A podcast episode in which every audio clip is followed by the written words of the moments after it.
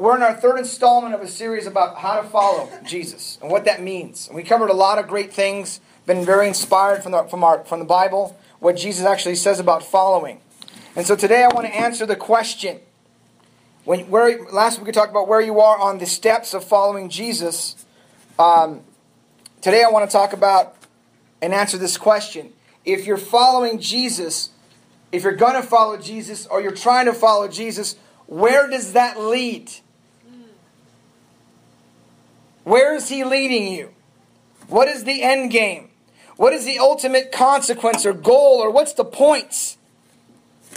What's the reward? Is it so you can be a better person? Well, the answer to that would be, you will be. You'll forgive more. You'll have better relationships. You'll be more generous. You'll help people. However, when you read the Gospels, follow me and be better is not the point Jesus is trying to make. Is the end game heaven? The answer is no. Jesus never equates following him with going to heaven. Now, you might end up there, but he doesn't overly emphasize that in his teachings. In fact, he promised heaven to a non-believer on the cross who wasn't following Jesus. And he promised him heaven. And he didn't do a thing. So maybe that's not the answer. Because the guy who, who, he, who he saved that day was a criminal, was crucified with Jesus. One guy was like, you get what you deserve. And then this guy's like, you know what? Please remember me, Jesus. And he remembers him, and he tells him you're going to be in paradise that day. Is it to live a problem-free life? Pain-free living? Absolutely not. That's magic promises you that. Magic promises, promises you problem-free, pain-free, not Jesus. Anyone who offers you a formula that guarantees pain-free, problem-free living is offering you magic. And magic works for some people because we are highly superstitious in the United States of America. When we feel things are out of control, you know, and I grew up with this, my mom would do stuff in our house that was extremely superstitious. She'd have little figurines and statues placed in certain places of the house. And she'd come back and she'd splash a little water on that guy. And we'd be in our bed sleeping. It's like midnight. We're literally asleep. And I feel water on my face. She'd come in and she'd mutter something. And I'm like, what's going on? And my uncle and I, we shared a room growing up. And he would say in Spanish, bruja, bruja. You know, it's just... saying, calling her a witch, you know, hey, what are you doing? He's just freaking out. What are you, what is going on? We didn't understand what's happening in our house. I grew up with a little bit of that in my life. That if you, if you throw this water on you, your life will be blessed. You'll wake up one day and say, my life is good. But my life got worse when the water hit me. I actually wanted to avoid the water. Some people... will buy a little figurine because they so badly want to sell their house and they want to bury little Saint Joseph in their property so they can sell their house. This is real. Look at Amazon dot com. Next slide. This is real. This is a real business. It's what people do. You're having trouble selling your house? Have no fear. Have no fear. Just buy little Joseph figurine. Bury them in your front yard, say a prayer, and your house will be sold immediately. Wow. It's on Amazon dot com. It's shocking, but it's there. They have many versions. They even have a kit for you, a how-to kit. Yes, following Jesus will actually help you avoid some avoidable problems and avoidable pain. Yes, that's true. But following Jesus may also create new problems and a new sort of pain in your life. In John sixteen, verse thirty-three, it says, in this world you will have trouble. And that's a promise, Jesus says. But I think we already knew that. So look with me in your Bibles in Matthew chapter ten. I'm going to have it on the screen for you, for those who don't have their Bible. And we want to answer the question, what, where is he leading us? What's the payoff? Where does all this lead following Jesus? Where is he taking us? So this passage illustrates three groups that are following Jesus. There's a local group from that local area. There's the general disciples. And then there's the twelve apostles. And Jesus has called the twelve together and told them they are officially in his inner circle. You are the twelve. And he gave them instructions to go here and there and how to proceed. And then he gives them a warning in this passage. And the good news of what he warns them about, you don't have to worry about, but there is a principle embedded in that warning for all of us to take heed to. So let's begin together in, in verse one of Matthew chapter ten. Jesus called his twelve disciples to him and gave them authority to drive out impure spirits and to heal every disease and sickness. These are the names of the twelve apostles. First Simon, who is called Peter, and his brother Andrew, James son of Zebedee, and his brother John, Philip and Bartholomew, Thomas and, Thomas and Mac, uh, Matthew the tax collector, James the son of Alphaeus and Thaddeus, Simon the Zealot, and Judas Iscariot who betrayed him. These twelve Jesus sent out with the following instructions. Do not go among the Gentiles or enter any town of the Samaritans. Go rather to the lost sheep of Israel. As you go, proclaim this message. The kingdom of heaven has come near. Heal the sick, raise the dead, cleanse those who have leprosy, drive out demons. Freely you have received, freely give. Do not get any gold or silver or copper to take with you in, in your belts. No bag for your journey, or extra shirt or sandals or staff, for the worker is worth his keep. Whatever town or village you enter, search there for some worthy person and stay at the house until you leave. As you enter the home, give it your greeting. If the home is deserving, let your peace rest on it. If it is not, let your peace return to you. If anyone will not welcome you or listen to your words, leave that home or town and shake the dust off your feet. Truly, I tell you, it'll be more bearable for Sodom and Gomorrah on that day, on that day of judgment than for that town. Verse sixteen, I am sending you out like sheep among wolves. Therefore, therefore be shrewd as snakes and innocent as doves. Be on your guard. You'll be handed over to the local councils and be flogged in their synagogues. As you're hearing this, you're, you're like, what? It was good. It was all good. Like, yeah, I'll go to this town, eat some dinner, hang out, be fun. If they're not open, it's totally cool. What'd you say? What's that? I mean, if you're there and you're listening to this, you go, this is exciting. And then he goes in there and gets all, wait a minute. I'm going to be flogged in the synagogues? I'm going to go to church and share about you and get flogged? Verse eighteen. On my account you'll be brought before governors and kings as witnesses to them and to the Gentiles. But when they arrest you, do not worry about what you'll say or how to say it. What? Do not worry? I'm going to freak out. And you're saying do not worry? At that time, you'll be given what to say. I don't want to, you know, the reaction is, I, I don't want to be given what to say. I want to get out of jail free card. Don't tell me what to say. Get me out of here. Right? That's what I would be thinking. For it will not be you speaking, but the Spirit of our Father speaking through you. Brother will betray brother to death, and a father his child. Children will, will rebel against their parents and have them put to death. You'll be hated by everyone because of me. You know, I'm, I'm going like, why, why is he telling him this? Why are you saying this to your twelve and to everybody else? Why are you going on about this? Where is he leading us? You're scaring us. You're putting fear in us. And Jesus goes on with the same kind of thing in verse twenty-four. He says, the student is not above his teacher, nor a servant above his master. It is enough for the students to be like their teacher and servants like their master. If the head of the house has been called Beelzebub, which is kind of a demon, how much more the members of his household? So do not be afraid of them, for there is nothing concealed that will not be disclosed, or hidden that will not be made known. What I tell you in the dark, speak in the daylight. What is whispered in your ear, proclaim from the rooftops. Then, in verse twenty-eight, do not be afraid. Remember, he just got telling him you're going to be arrested, beaten. And he says, don't be afraid.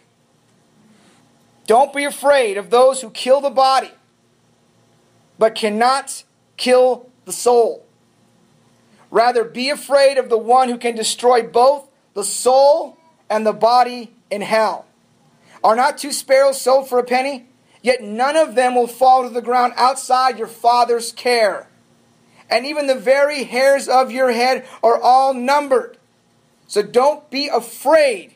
You are worth more than many sparrows.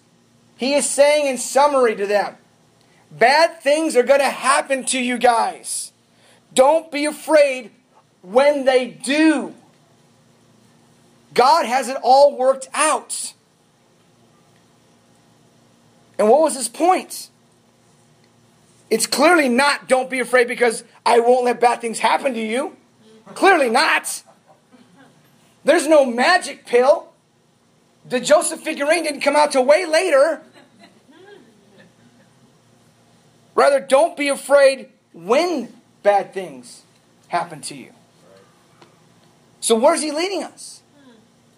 The destination when you follow Jesus is that your faith will overwhelm your fears.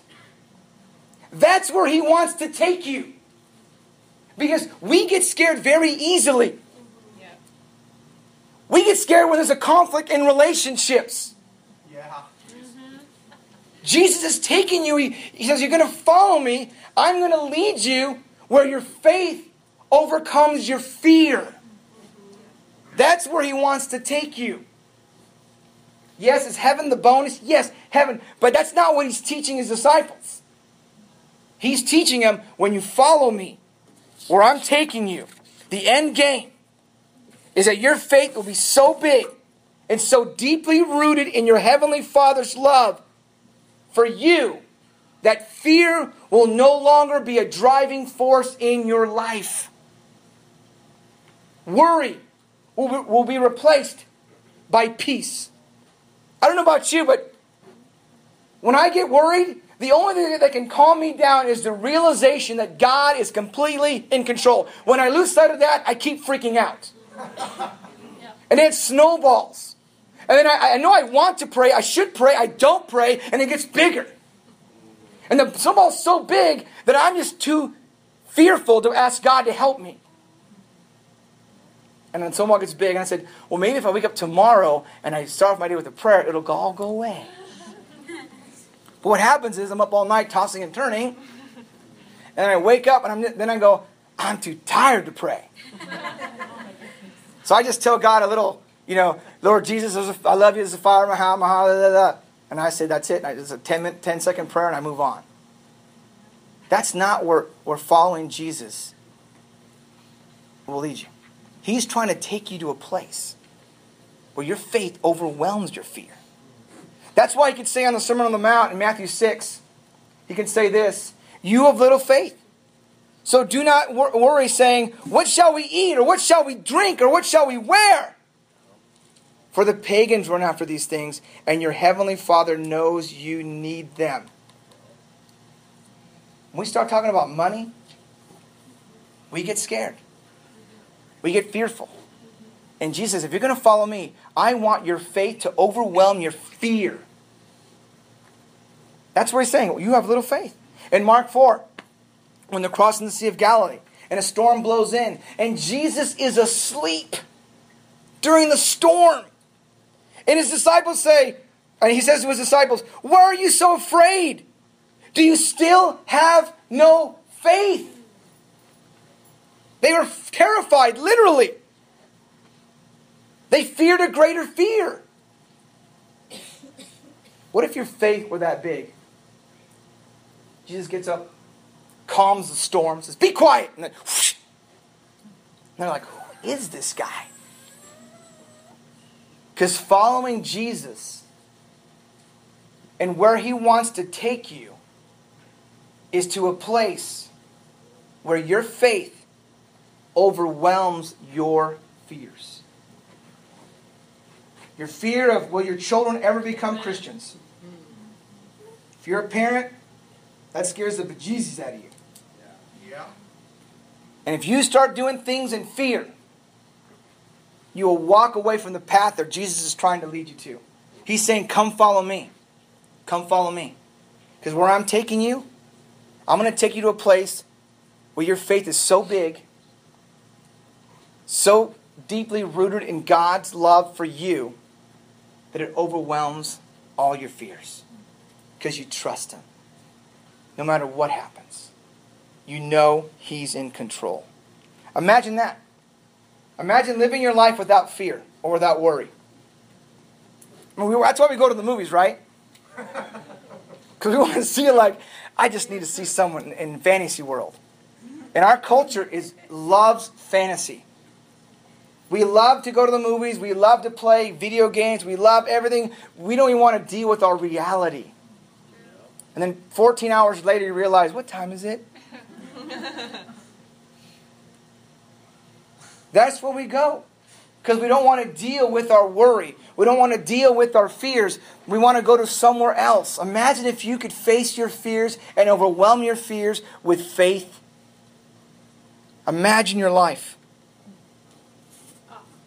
This is not the same as being arrogant or cocky. In fact, arrogant and cocky people are scared to death. Yeah. They just like to compensate for their fear by being arrogant and cocky. So whenever you see an arrogant and cocky person, just know in your heart, that man is scared to death. That woman is scared to death. I need to get in there because she's he's scared. But when I'm arrogant, that's because I'm scared. And I must be a man. Imagine not worrying about tomorrow because you believe God is in control and will meet you with the grace you need for your day. Imagine that. Imagine that. Why faith that overwhelms fear? Why that? Why lead us there? Why do that? Well, two things. Overwhelming faith honors God. That's why. It honors God to live as if He is who He claims to be. And He'll do what He promised He'll do. That honors God. Overwhelming faith honors Him because you believe His promises. You believe what He says. If He says this, I believe it. That honors God. That's where He's trying to take you. When you read His Word, He means it. You know, the perspective of a parent. Just to illustrate this example.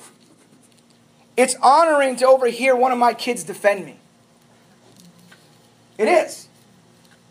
When our kids say, no, no, no, my dad would not lie to us. My dad would not lie to me. It's honoring. It's cool when you, your kid's telling another kid, no, your dad, he didn't tell Stuart, no, no. My dad would never lie to me. I feel honored. Like, come on, baby. It's right. Felt good.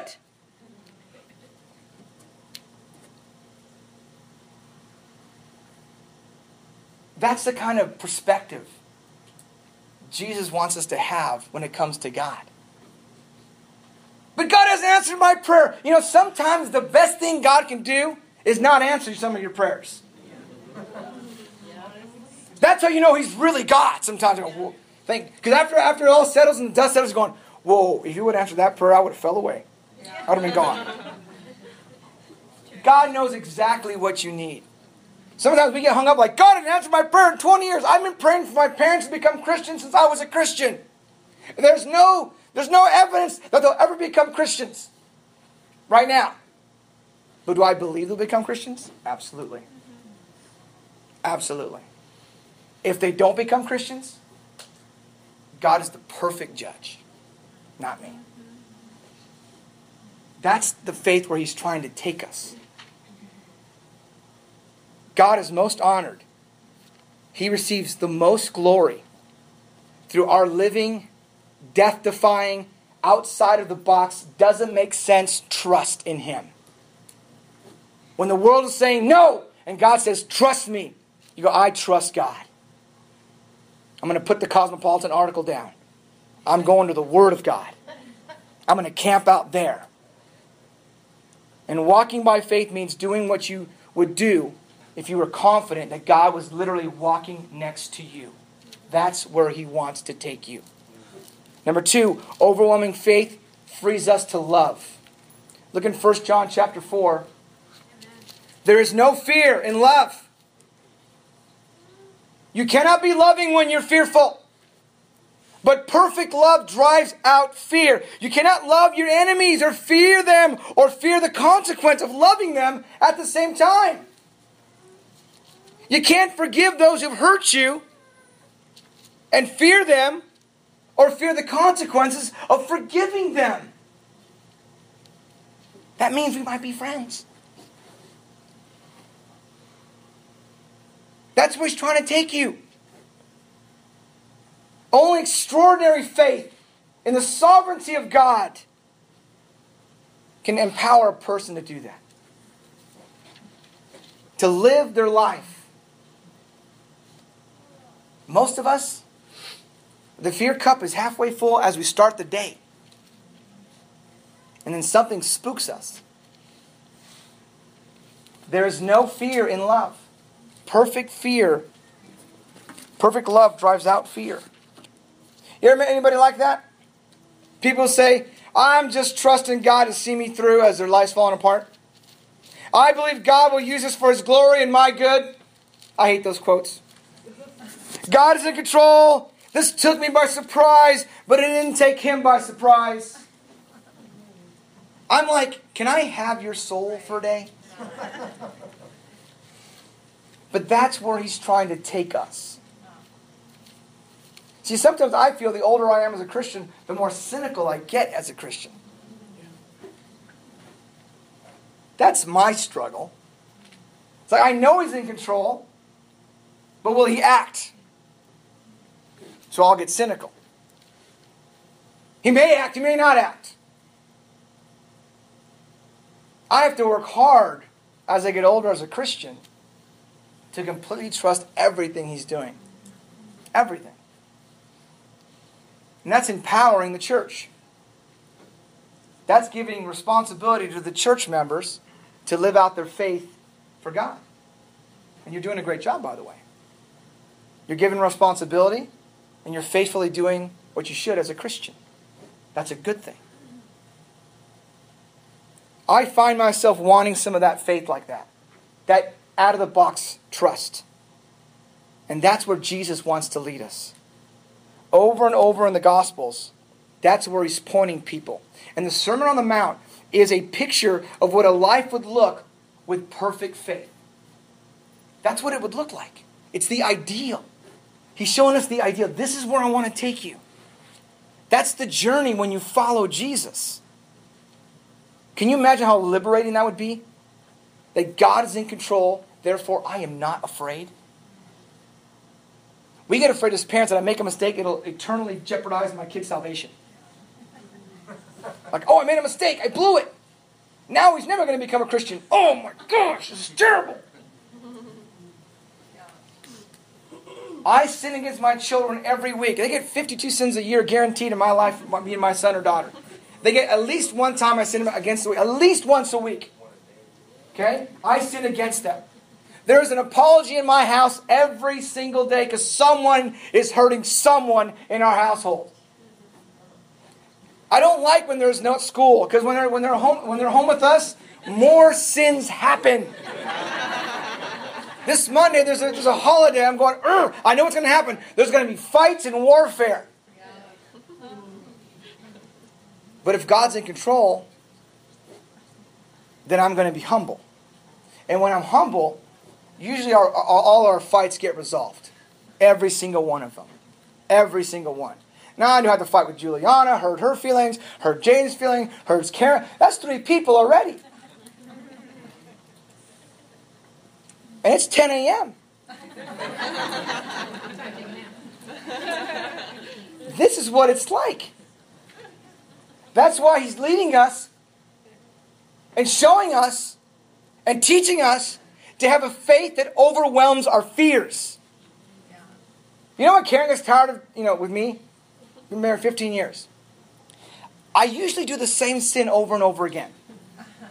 I'm pretty good about doing the same thing that hurts her all the time.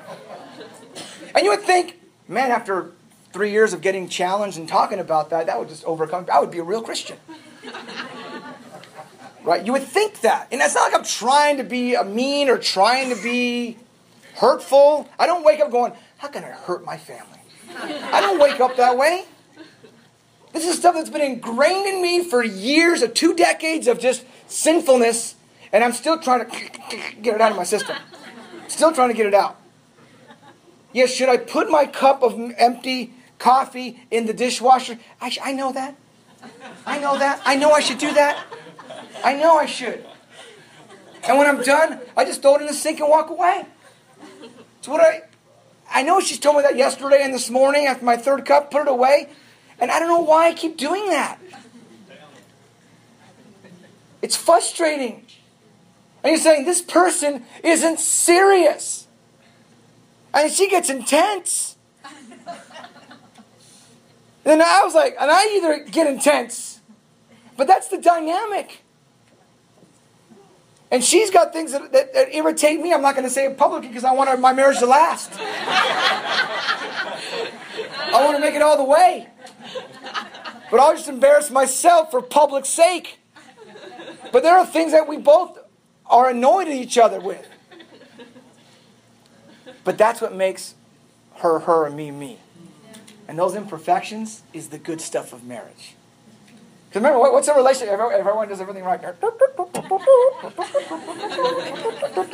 Hi! I want the relationship. Because usually after we fight, there's a bonding moment. I'm sorry, I love you. We get closer. It's bonding, it's awesome. Imagine if that didn't happen. The only person who had perfect faith as anyone who never actually saw Jesus was Paul the Apostle. twenty-five years or so after Jesus, Paul said something that once again puts the bullseye on the mark that Jesus is where he's trying to lead us. In Romans eight twenty-eight, look at Paul writes, and we know that in all things God works for the good of those who love him, who have been called according to his pur- purpose. He wrote that and never saw Jesus. He's writing it saying, we know that whatever happens, all things, God works. God works when your kid is not a Christian. God works when your marriage is struggling big time. God is working for the good. When your husband is away or your wife is away, he's working for the good. Next verse, same chapter. What then shall we say in response to these things? If God is for us, who can be against us?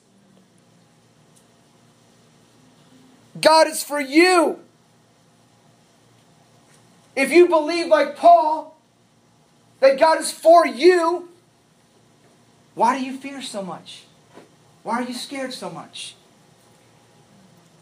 Why does sharing your faith petrify you so much? He's for you. He's with you. But do you believe it? That's where he's trying to get you to follow him and go there. Follow me and get there. Because most of us, we're going to be here a long time.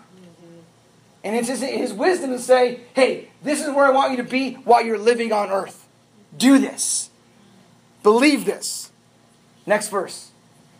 Who shall separate us from the love of Christ? Shall trouble? Shall hardship? Shall persecution or famine or nakedness or danger or the sword? Should joblessness do it? Should a prodigal child do that? Should diminishing health do that? Should an unfaithful spouse do that? Should a dishonest boss separate you? Should the Republicans in the House and Democrats in the Senate startle you?